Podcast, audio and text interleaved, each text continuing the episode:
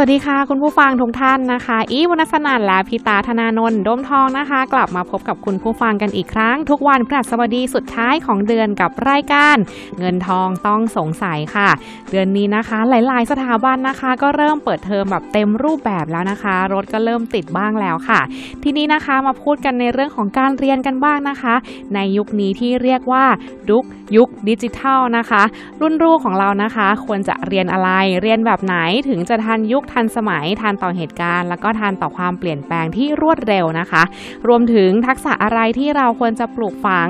วันนี้ค่ะ คุณพ่อตะนะคะเขาก็มาแบ่งปันประสบการณ์ตรงให้ฟังนะคะ รวมถึงเนื้อหาสาระดีๆ ที่เราสามารถจะแบ่งปันในหัวข้อ ควรลงทุนการศึกษาลูกอย่างไร นั่นก็เพราะว่าเพราะเงินทองคือปากท้อง คือเรื่องที่เราต้องสงสัยกับรายการเงินทองต้องสงสัย ก่อนที่เราจะไปพูดถึงเรื่องของการลงทุนในเรื่องของการศึกษานะคะ เรามาฟังกันก่อนว่าจริง ๆ แล้วทักษะที่เด็กๆ ควรจะเรียนรู้ในโลกอนาคตนั้น คืออะไรบ้าง โดยบทความนี้นะคะมาจากเว็บไซต์ s e t a k i d com นะคะจากบทสัมภาษณ์นะคะ ดรนภัสจาตุศรีพิทักษ์ค่ะ ลูกชายคนโตของดร สมคิดจาตุศรีพิทักษ์นะคะ ซึ่งดรนภัสนะคะ ก็ได้แนะนำให้กับคุณพ่อคุณแม่หลาย ๆ ท่านนะคะ เรื่องของการศึกษา ด้านการศึกษานะคะกับลูกว่ามีระบบอย่างไรนะคะ ด้วย 3 แนวคิดคือ แนวคิดที่ 1 ค่ะ ช่วงเวลาที่สำคัญที่สุดของชีวิตลูกนะคะ ก็คือช่วงที่อยู่ในครรภ์จนถึง 5 ปีแรกนั่นเองนะคะ ก็ควรจะเน้นให้ลงทุนกับสุขภาพกายและใจของแม่ตั้งแต่ตอนตั้งครรภ์นะคะ เหตุผลหลักก็คือช่วงนี้เกิดจากการเชื่อม ต่อของนิวตรอนในสมองของเด็กเกิน 1 ล้านครั้งนะคะ ต่อวินาที ก็เป็นการปูพื้นฐานสมองที่แข็งแรงให้กับลูกๆ ในทุกกิจกรรมในชีวิต ไม่ว่าจะเป็นการเรียนรู้หรือว่าพฤติกรรมของคนเราในอนาคตนะคะ ก็มีการค้นพบว่าช่องว่างระหว่างทักษะของเด็กที่มาจากครอบครัวต่างฐานะเนี่ยมีผลต่อการพัฒนาทักษะที่ต่างกันมาก ที่เน้นตรงนี้ก็คือไม่แนะนำให้ประหยัดเงินกับสุขภาพ หรือว่ากิจกรรมพัฒนาสมองเด็กนะคะ เพียงเพราะว่ากลัวเงินเก็บจะไม่พอค่าเทอมที่จะให้ลูกเรียนในอนาคตนะคะ ก็ไม่ควรค่ะแนวคิดที่ 2 นะคะก็คือการพัฒนาสมองคนค่ะ จะต้องผ่านกระบวนการที่เรียกว่า pruning นะคะ หรือว่าการตัดแต่งวงจรประสาท ซึ่งเกิดได้ตั้งแต่เด็กๆ ไปจนถึงในช่วงวัยรุ่นเลยค่ะ เป็นการสลายจุดเชื่อมเซลล์ประสาทที่ ไม่ถูกใช้งานทิ้งไปนะคะ แปลว่า ถ้าไม่เกิดการใช้งาน อย่างเช่น กิจกรรมประเทืองปัญญา หรือว่าปฏิสัมพันธ์กับคุณพ่อคุณแม่ให้มากพอนะคะ ก่อนถึงอายุเส้นตายเนี่ย จุดเชื่อมเซลล์ประสาทของเด็ก จะมีน้อยลงไปเรื่อยๆ เพราะว่าไม่ได้ใช้งานค่ะ สุดท้ายลูกนะคะต้องใช้เซลล์ที่เหลือไปตลอดชีวิต ในโลกอนาคตที่เต็มไปด้วย AI อันชานฉลาดนะคะ พ่อแม่ก็ควรจะให้เวลากับลูกบ้าง เพื่อสร้างแรงจูงใจในการพัฒนาสติปัญญาและอารมณ์ของลูกๆค่ะ มาถึงแนวคิดสุดท้ายนะคะ ก็คือแนวคิดที่ 3 ก็คือการเพิ่มความคล่องตัว ไม่มีใครเดาได้ถูกนะคะว่าโลกในอีก 20 ปีข้างหน้าจะเกิดอะไรขึ้นค่ะ การคาดเดาว่าทักษะแบบไหนจะมาแรงตอนลูกเรียนจบปริญญาตรีตอนนี้คงทำไม่ได้ค่ะ แต่สิ่งที่ทำได้แน่ ๆนะคะ ก็คือการมีทัศนคติที่เพิ่มความคล่องตัวในทักษะของลูก แบบค่อยเป็นค่อยไปโดยที่ไม่ยึดติดในอาชีพนะคะ แม้ว่าเทคโนโลยีจะเปลี่ยนไปเร็วแค่ไหนนะคะ แต่ว่าทักษะขั้นสูงบางอย่าง เช่น ภาวะผู้นำความคิดสร้างสรรค์ หรือว่าความสามารถทางศิลปะนะคะ เป็นต้น ก็เป็นสิ่งที่หุ่นยนต์หรือว่า AI ไม่สามารถทดแทนได้ ซึ่งคุณพ่อคุณแม่ก็ควรจะส่งเสริมในเรื่องของอย่างนี้นะคะ หรือว่าเรียกว่า soft skill ให้มาก ๆ ค่ะสรุปง่ายๆนะคะพี่ตาเรามีอยู่ 3 แนวคิดที่ควรจะส่งเสริมนะคะ ก็คือส่งเสริมเรื่องของสุขภาพและสมองนะคะ แล้วก็รวมถึงการพัฒนา soft skill ต่างๆ เพื่อให้พร้อมกับอนาคตที่เปลี่ยนแปลงอย่างรวดเร็วค่ะพี่ตามีอะไรจะเสริมในเรื่องนี้ไหมคะ ครับ หลังจากที่ฟังที่น้องอีฟหาข้อมูลมาเนี่ยนะครับ ก็ต้องบอกเลยว่าค่อนข้างเห็นด้วยเลยทีเดียวนะครับ ทีนี้อยากจะมาเสริมนะครับ ที่เป็นเรื่องของทักษะที่จะสอนลูกเนี่ย อันนี้ผมอ่านจากหนังสือหลายๆเล่มมานะครับ ก็จะมาสรุปให้ฟังกันนะครับ ที่เลือกมาเนี่ยมีอยู่ด้วยกัน 5 ข้อนะครับ ข้อแรกเนี่ยครับอาจจะเป็นข้อที่สำคัญที่สุดเลยนะครับ เรียกว่า critical thinking นะครับ หรือว่าเป็นภาษาไทยเนี่ยก็คือการคิดแบบเชิงวิพากษ์นะครับ แปลภาษาไทยแล้วก็จะยังงงอยู่นะครับความหมายของมันเนี่ยก็คือเป็นการที่เป็นการตัดสินใจนะครับจากการที่ใช้หลักฐานแล้วก็ข้อมูลเนี่ยประกอบนะครับ ตัดสินใจโดยเหตุผลโดยที่ไม่ใช้อารมณ์หรือว่าทิฏฐิเนี่ยมาประกอบการตัดสินใจนะครับ อันนี้เนี่ยที่บอกว่าสำคัญมากๆเลย ก็เพราะว่าทั้งในยุคนี้และในอนาคตอันใกล้เนี่ยจะเป็นยุคที่ข้อมูลเนี่ยครับหาได้ง่ายนะครับแล้วก็ข้อมูลมหาศาลมากๆ เราอาจจะหาข้อมูลอะไรที่เราอยากรู้เนี่ยจาก Google ได้ง่าย ๆ เลย แต่ว่า หาข้อมูลได้ง่ายครับ ก็โดนหลอกได้ง่ายเหมือนกัน ยกตัวอย่างนะครับ อย่างเช่น โซดามะนาวรักษาโรคมะเร็งได้เนี่ย อันนี้ก็อ้าวไม่ใช่ความจริงเหรอคะเนี่ยเข้าใจว่าเป็นเรื่องจริงมาตลอดนะคะอ่าอย่างเงี้ยครับก็ต้องสอนเรื่อง critical thinking เนี่ยครับให้กับน้องอีฟเพิ่มเติมด้วยนะครับล่าสุดนะคะ ฟังในเรื่องของการวางมือถือไว้ใกล้ๆสมใกล้ๆหัวตอนนอนแล้วจะทำให้เป็นมะเร็งสมองนี่กลายเป็นเฟกนิวนะคะเพิ่งรู้น้องอีฟวางไว้ใกล้ๆสมองหรือเปล่าครับใกล้ๆเท้าค่ะนะครับมันก็ใกล้อยู่เหมือนกัน ถ้าอย่างเงี้ยแสดงว่าพวกเราเนี่ย ถ้าสมมติมันจริงเนี่ยครับคนก็น่าจะเป็นมะเร็งสมองเยอะมากแล้วถูกไหมคใช่รับไหมคะอ่าอันเนี้ยครับก็เป็นตัวอย่างที่ดีอันหนึ่งนะครับ วิธีการครับก็คือการฝึก critical thinking ให้ลูกเนี่ยครับก็คือฝึกให้ลูกเนี่ยตั้งคำถามนะครับ ตั้งข้อสงสัยนะครับ กับเรื่องต่างๆ แล้วก็กล้าถามนะครับ อันนี้ข้อแรกก็ผ่านไปนะครับ ข้อที่สองครับก็คือการเรียนรู้ด้วยตัวเองนะครับ อย่างที่บอกไปว่าโลกเนี่ย มันจะมีการเปลี่ยนแปลงเร็วมากๆเลยนะครับ ฉะนั้นการที่จะต้องเรียนทักษะใหม่ๆอยู่ตลอดเวลาเนี่ยครับก็เป็นเรื่องที่สำคัญมากๆนะครับ อาจจะเป็นการอ่านหนังสือด้วยตัวเอง หรือว่าการดูสิ่งที่เราอยากรู้ต่างๆ ใน YouTube อะไรแบบนี้ครับก็ต้องฝึกลูกเนี่ยให้รู้จักวิธีการเรียนด้วยตัวเองนะครับ อย่างที่3ครับก็คือการสอนให้ลูกเนี่ยปรับตัวให้เข้ากับความเปลี่ยนแปลงได้ หรือว่าเรียกว่าไม่กลัวการเปลี่ยนแปลงนั่นเองนะครับ เขามีการทำรีเสิร์ชเอาไว้ครับว่าในอนาคตอันใกล้เนี้ยอาชีพปัจจุบันเนี่ยครับที่มีมีกันอยู่เนี่ยจะหายไปถึง 70%เลยทีเดียว จะโดนอืมหุ่นยนต์อะไรพวกเนี้ยแย่งงานไปนะครับแล้วก็จะเกิดอาชีพใหม่ๆขึ้นมา แต่ทีเนี้ยถ้าเราไม่มีการสอนให้ลูกเนี่ยรู้จักปรับตัวเข้ากับความเปลี่ยนแปลงใหม่ ๆ ได้เป็นอย่างดีเนะครับลูกเราอาจจะตกใจนะครับทำอะไรไม่ถูกนะครับอย่างเช่นเรื่องของมหาวิทยาลัยเนี่ยครับผมก็เชื่อว่าในรุ่นลูกของผมเนี่ยไม่แน่ใจเหมือนกันว่ายังมีมหาวิทยาลัยอยู่หรือเปล่า นะครับเอ็นทานก็ไม่น่าจะเอเอ็นทานตอนนี้ไม่มีอยู่แล้วเนาะไม่รู้เรียกอะไร admission หรือเปล่าครับน้องอีฟพอรู้ไหมเอ่ยไม่ไม่ทราบเหมือนกันค่ะไม่ทราบเหมืโบอนกัน โบราณมากเลยพวกเราอะ แต่น่าจะต้องถามเด็กๆนะคะ ใช่อะข้ามไปครับ เดี๋ยวเขาจะรู้อายุของเรานะครับ ข้อที่ 4 ครับก็คือเป็นเรื่องของการสื่อสารครับ อย่างที่รู้กันดีว่าตอนเนี้ยเด็กถ้าเกิดสมมุติว่าไปเล่นคอมพิวเตอร์มากๆ อะไรอย่างเงี้ยครับ ก็จะอาจจะขาดเรื่องของทักษะในการพูด พูดในที่นี้หมายไม่ใช่ว่าพูดแบบพูดคุยทั่วไปนะครับ เป็นเรื่องของการอธิบายในสิ่งต่างๆที่ซับซ้อนนะครับ ไม่ว่าจะเป็นความรู้สึกของตัวเอง หรือว่าอธิบายความรู้ที่ตัวเองมีอยู่เนี่ยออกมา ให้เป็นภาษาที่เข้าใจได้อย่างง่ายๆเนี่ยอันนี้ก็เป็นเรื่องของการสื่อสารและที่สำคัญกว่านั้นครับ ในโลกสมัยใหม่ อาจจะมีแต่คนอยากพูดก็ได้ ฉะนั้นเรื่องของการฟังก็เป็นเรื่องที่สำคัญเช่นกัน การฟังอย่างตั้งใจนะครับ ก็เป็นเรื่องที่สำคัญเหมือนกันนะแอบครับคิดเหมือนกันนะคะว่าจริง ๆ แล้ว ในสังคมปัจจุบันน่ะเหมือนทุกคนต้องการที่จะพูดต้องการที่จะระบายในทุกสื่อโซเชียลอะไรอย่างเงี้ยค่ะ แต่ว่าคนที่คอยอ่านคนที่คอยฟังอะค่อนข้างน้อยนะคะ พูดถูกเลยครับ อันนี้ก็เป็นตัวอย่างที่ดีเลยในเรื่องของการที่บางทีไปโพสต์ ไปเขียนความรู้สึกอะไรลงไปในโซเชียลอะไรพวกเนี้ยครับ ตรงเนี้ยก็เป็นเรื่องของการสื่อสารใช่ไหมครับ แล้วก็ใช่ต้องรู้จักในเรื่องของการ รู้จักความเหมาะสมด้วยนะครับ ว่าอะไรที่ควรจะโพสต์ไว้หรือไม่ควรจะโพสต์นะครับ เหมือนเราเราส่งส่งเหมือนแบบให้ให้ให้ระบายระบาย แต่ว่าการที่จะคนที่จะรับหรือซอฟความรู้สึกแบบนี้อะน้อยนะคะ ใช่ครับแล้วต่อไปแบบเหมือนนักจิตวิทยาน่าจะได้ทำงานด้านนี้เยอะใช่เป็นอาชีพที่น่าสนใจและอาชีพที่น่าจะยังน่าสนใจไม่หายไปใช่ครับค่ะถัดมาครับข้อที่5นะครับก็เป็นในเรื่องของการยอมรับความแตกต่างครับ คน ในยุคนี้ครับก็อย่างที่น้องอีฟบอกไปเมื่อกี้เนาะในเรื่องของ social network เนี่ยครับมันก็เลยทำให้เป็นส่วนหนึ่งที่ทำให้คนเราเนี่ยมีอัตลักษณ์เขาเรียกว่าอะไรเอ่ยโชว์ความเป็นอัตลักษณ์ของตัวเองเนี่ยมากยิ่งขึ้น แล้วก็เปิดกว้างในเรื่องของทางเพศ เปิดกว้างในเรื่องของความชอบอะไรพวกนี้ครับก็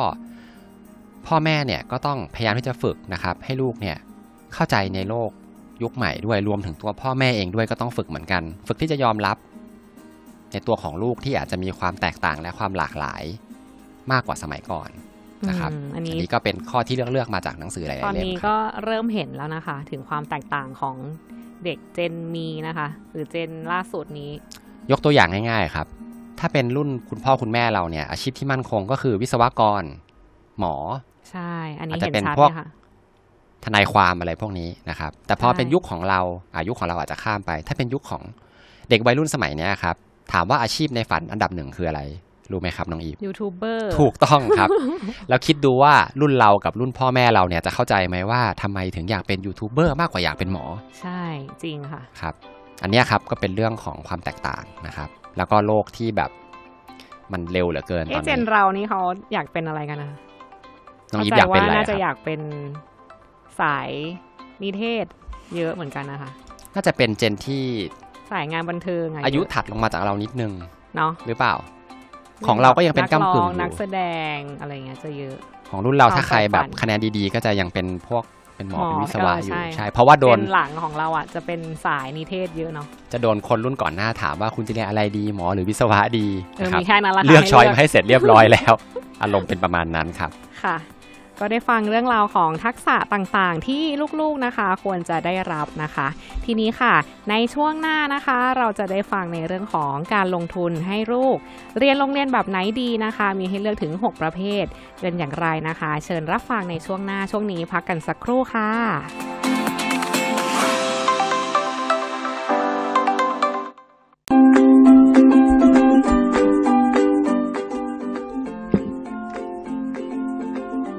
ค่ะกลับมาฟังเงินทองต้องสงสัยกันอีกสักรอบนะคะ นี่เป็นช่วงที่ 2 แล้วนะคะ เราจะมาพูดถึงทักษะที่ควรมีแล้วเราก็จะนำข้อมูลโรงเรียนแต่ละแบบนะคะ มาให้ฟังคร่าวๆกันค่ะ ว่าเราควรจะเลือกลงทุนให้ลูกเรียนโรงเรียนแบบไหนดีนะคะ มี 6 ประเภทด้วยกันก็คือ โรงเรียนรัฐบาล โรงเรียนคาทอลิกนะคะ โรงเรียนสาธิต โรงเรียนทางเลือก โรงเรียนสองภาษาหรือว่า bilingual นะคะ และโรงเรียนนานาชาติค่ะ ครับมาเริ่มที่ประเภทแรกกันก่อนเลยนะครับ โรงเรียนรัฐบาลครับ ก็อย่างที่รู้กันครับก็จะมีจุดเด่นก็คือเรื่องของค่าเทอมนะครับที่ค่อนข้างจะถูกนะครับ แล้วก็ตัวเด็กนะครับก็จะได้เห็นสังคมที่หลากหลายนะครับ แล้วก็รู้จักการใช้ชีวิตแบบติดดินทำให้รู้สึกเหมือนกับว่าได้เตรียมพร้อมนะครับในการที่จะเจอกับชีวิตจริงนอกโรงเรียนนะครับ บางส่วนเนี่ยก็อาจจะเลือกเพราะว่าพ่อแม่เนี่ยเคยเป็นสิทธิ์เก่ามาก่อนก็มีนะครับจริงๆพวกเรารุ่นรุ่นเราเนี่ยก็จะเรียนที่โรงเรียนรัฐบาลกันเยอะนะคะ ก็จะได้เจอชีวิตจริงนอกโรงเรียนเยอะ ใช่ครับ ฟังดูโหดร้าย เพดราะว่ามีคนแบบหลากหลายที่มาเรียนด้วยกันนะคะ แต่ละทั้งหลากหลายทั้งชนชั้นทั้งต่างๆอาชงอาชีพพ่อแม่ก็คนละเรื่องกันเลย แต่ว่าเราก็รู้สึกว่า ไปด้วยกันได้นะคะ กับเพื่อนหลายๆแบบ ใช่ครับ ก็ดีดูเป็นสังคมจริง ๆนะคะ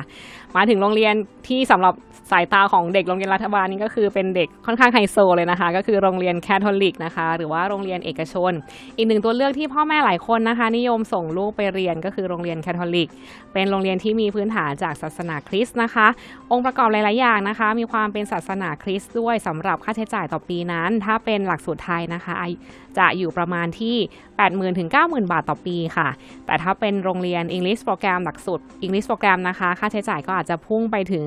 แสนต้นๆต่อปีเลยทีเดียวนะคะ เรียกได้ว่าคูณ2 จากหลักสูตรไทยเลยเนี่ยพี่ตะเรียนจากโรงเรียนเอกชนเป็นไงบ้างคะ อ๋อ สมัยนั้นยังไม่มี English โปรแกรมอะไรพวกเนี้ยครับ ก็จะเป็นภาษาไทยธรรมดา แต่ก็คล้ายๆโรงเรียนรัฐบาลไหมคะสังคม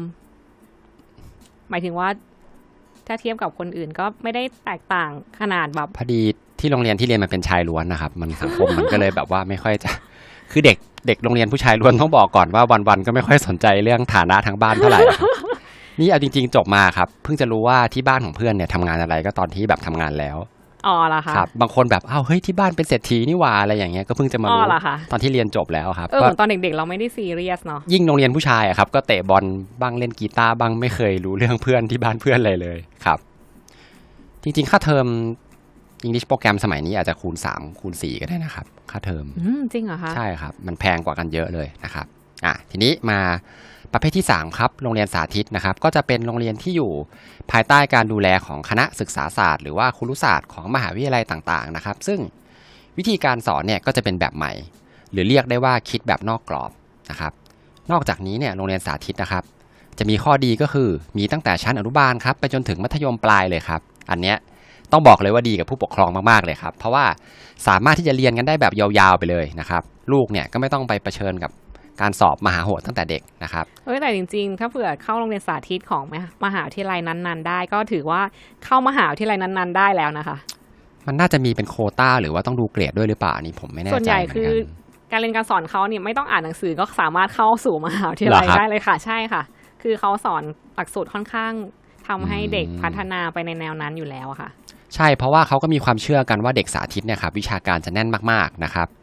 ส่วนค่าใช้จ่ายครับอันนี้ก็น่าสนใจเหมือนกันเพราะว่าจะไม่ค่อยแพงเท่าไหร่อยู่ระหว่าง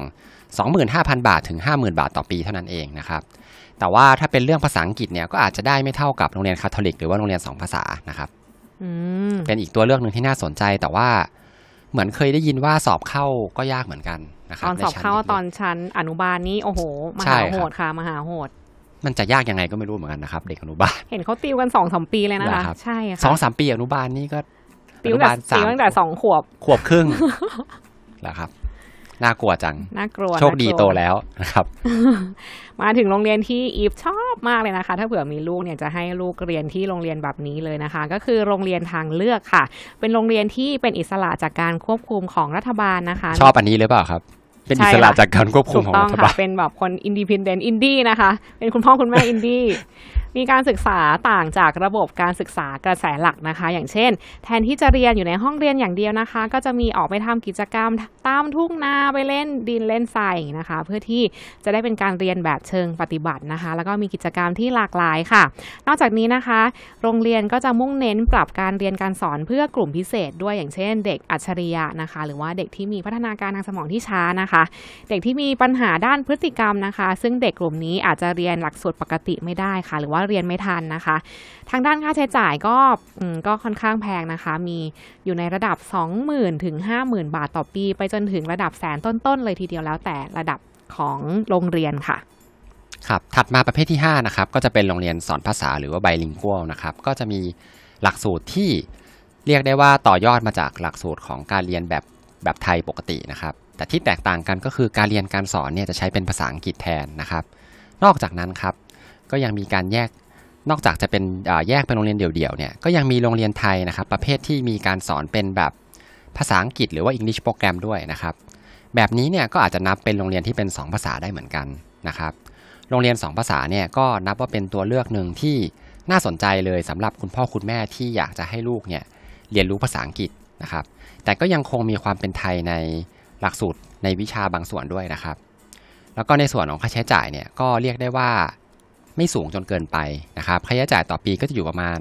80,000นะครับถึงแสนต้นๆครับผมนอกจากที่จะเป็นภาษาอังกฤษนะคะ ก็เห็นอีกหลายโรงเรียนเหมือนกันที่มีทั้งภาษาอังกฤษภาษาจีนด้วยนะคะ เพื่อส่งเสริมให้เด็กๆ รู้ภาษาจีน ซึ่งเป็นภาษาที่อนาคตน่าจะได้ใช้เยอะนะคะ เป็นภาษาที่3เนาะนะครับตอนนี้ผมก็มีภาษาที่ปัญหาอยู่เหมือนกันครับ เพราะว่าโรงเรียนลูกเนี่ยก็สอนภาษาจีนด้วย ใช่ครับ เหมือนหลายโรงเรียนที่เขาจะเน้นไปใน ทางสอนภาษาจีนด้วยนะคะ ก็ถือว่าเป็นทางเลือกที่ดีนะคะสำหรับเด็กๆนะคะ ไปถึงโรงเรียนสุดท้ายนะคะ ที่โอ้โห เป็นโรงเรียนในฝันของคุณพ่อคุณแม่หลายๆคน ถ้าเผื่อมีสตุ้งสตางเนี่ยต้องส่งไปที่โรงเรียนแบบนี้แน่นอน ก็คือโรงเรียนนานาชาติ หรือว่าโรงเรียนอินเตอร์นั่นเองนะคะ โรงเรียนนานาชาติเนี่ยเป็นโรงเรียนที่อ้างอิงหลักสูตรจากต่างประเทศค่ะ อาจจะเป็นโซนอเมริกานะคะ หรือว่าโซนยุโรปอังกฤษ หรือว่าออสเตรเลียนะคะ นักเรียนค่ะจะได้เรียนเหมือนประเทศเจ้าของหลักสูตรเลยนะคะ เพียงแต่ว่ามีภาษาไทยเป็นวิชาบังคับนะคะ เพราะว่าทางกระทรวงศึกษาบังคับไว้นะคะ คุณครูบาอาจารย์นะคะ ก็จะเป็นครูจากต่างชาติหมดเลยนะคะ เนื่องจากว่าคุณสมบัติแบบนี้ค่อนข้างหายากค่ะ ทางโรงเรียนก็เลยต้องจ้างครูโดยตรงจากต่างประเทศเลยนะคะ ค่าจ้างก็จะค่อนข้างสูงค่ะ ค่าเทอมก็เลยสูงตามไปด้วยนะคะ เชื่อว่าคุณพ่อคุณแม่หลายท่านอยากจะให้ลูกเรียนนะคะ แต่ว่าอาจจะติดปัญหาอย่างเดียวเลยค่ะก็คือเรื่องเงินนะคะค่าใช้จ่ายค่อนข้างสูงค่ะ อยู่ที่ประมาณ 3 0 0แสนถึง 7 0 0แสนต่อปี ซึ่งตอนนี้ได้ข่าวว่าน่าจะเป็นถึงล้านต่อปีก็มีนะคะ ในบางโรงเรียนค่ะ ซื้อรถได้เลยอะครับเนี่ยโอ้โหหลายคันแล้วค่ะ ได้บ้านหลายหลังเลยค่ะ ผมให้ข้อมูลเพิ่มเติมนิดนึงครับค่ะพอดีว่าช่วงนั้นก็หาข้อมูลอยู่เหมือนกัน ถ้าเราแบ่งในเรื่องของการสอนภาษาเนี่ยก็จะแบ่งออกเป็น 3 ประเภทเนาะประเภทแรกก็คือเป็นแบบธรรมดาสมัยที่เราเราเรียนกัน ก็คือสอนเป็น base หลักๆภาษาไทย แล้วก็มีคาบวิชาภาษาอังกฤษเนี่ยรวมอยู่ในนั้น แบบที่ 2 ก็คือเป็น English Program English Program เนี่ย เข้าใจง่าย ๆ ก็คือเหมือนเรียนภาษาอังกฤษอะครับครึ่งหนึ่งเรียนภาษาไทยครึ่งหนึ่งส่วนสุดท้ายที่น้องอีฟบอกเนี่ยครับนานาชาติหรือเรียกว่าอินเตอร์เนี่ยอันเนี้ยสอนเป็นภาษาอังกฤษทั้งหมดเลย ซึ่งจริง ๆ แล้วอะผมได้ลองไปถามมาดูแล้ว ความตั้งใจจริง ๆ ของโรงเรียนพวกเนี้ยครับเขามีเอาไว้ให้เด็กต่างชาติที่อยู่ประเทศไทยเนี่ยเรียนกันมก็คือใช้ภาษาอังกฤษเนี่ยเป็นภาษาหลัก อยู่ที่โรงเรียนเนี่ยจะพูดภาษาอังกฤษตลอด รวมถึงเวลากลับไปที่บ้าน คุณก็ต้องคุยกับลูกเป็นภาษาอังกฤษด้วย เพราะเป็นภาษาที่หนึ่ง ภาษาไทยเนี่ยจะเป็นภาษาที่สองนะครับอืมอันนี้เนี่ยก็ให้ข้อมูลเพิ่มไว้เผื่อพ่อแม่คนไหนนะครับ อยากให้ลูกไปเรียนอันเนี้ยก็ในส่วนตัวถ้าเป็นมุมมองของผมเองเนี่ยผมคิดว่ามันเยอะไปหน่อย เพราะว่าเด็กที่กำลังเด็กเล็ก ๆ อยู่อะครับเขายังเข้าใจภาษาเราเนี่ยได้ไม่ร้อยเปอร์เซ็นเราพูดภาษาไทยกับเขาเนี่ยเขาก็เข้าใจไม่ค่อยร้อยเปอร์เซ็นเท่าไหร่